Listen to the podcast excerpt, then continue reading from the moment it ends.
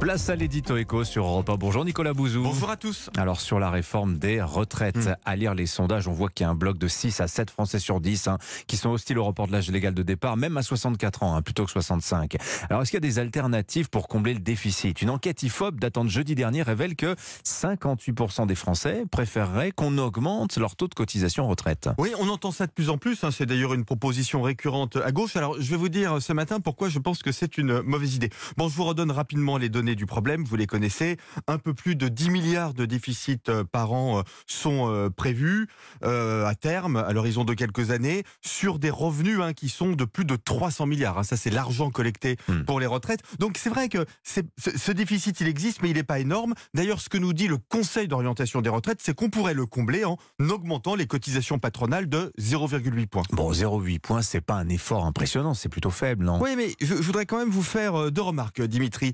Première remarque, euh, cette hausse de cotisation, elle serait répercutée d'une façon ou d'une autre sur les salaires, parce que les entreprises aujourd'hui ont des marges qui sont relativement basses. Elles sont basses en France, hein, de façon générale, et elles sont sous pression des prix de l'énergie et des prix des matières premières en règle générale. Et donc, il y a tout lieu de penser que cette hausse de cotisation, elle diminuerait le salaire net de 15 à 30 euros par mois. Donc, Hmm. pour beaucoup de nos concitoyens, ça n'est quand même euh, Pas pas, rien. rien. La deuxième chose, euh, c'est que ce déficit des retraites, euh, il est euh, complètement sous-estimé, puisque Ouais. vous savez que l'État surcotise. L'État paye 74% de cotisation pour les salaires des, Ça fait des- 30 milliards. des- hein. des fonctionnaires.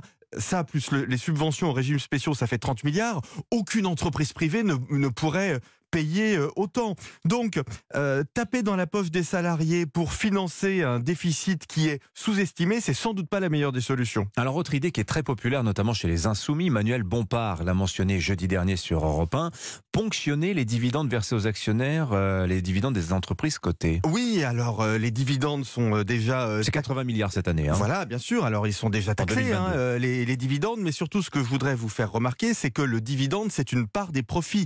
Les profits sont déjà taxés en France euh, à 25%, les dividendes sont euh, taxés à 30%, ça fait 55%. Donc, c'est une taxation qui est déjà très importante. Diminuer notre attractivité en ce moment en augmentant la fiscalité des dividendes qui est déjà très élevée, c'est sans doute pas le moment. Désolé, mais la réforme du gouvernement est sans doute, je ne dirais pas la meilleure, mais la moins mauvaise. Merci beaucoup Nicolas Bouzou. Il À est demain. 7h23. À demain.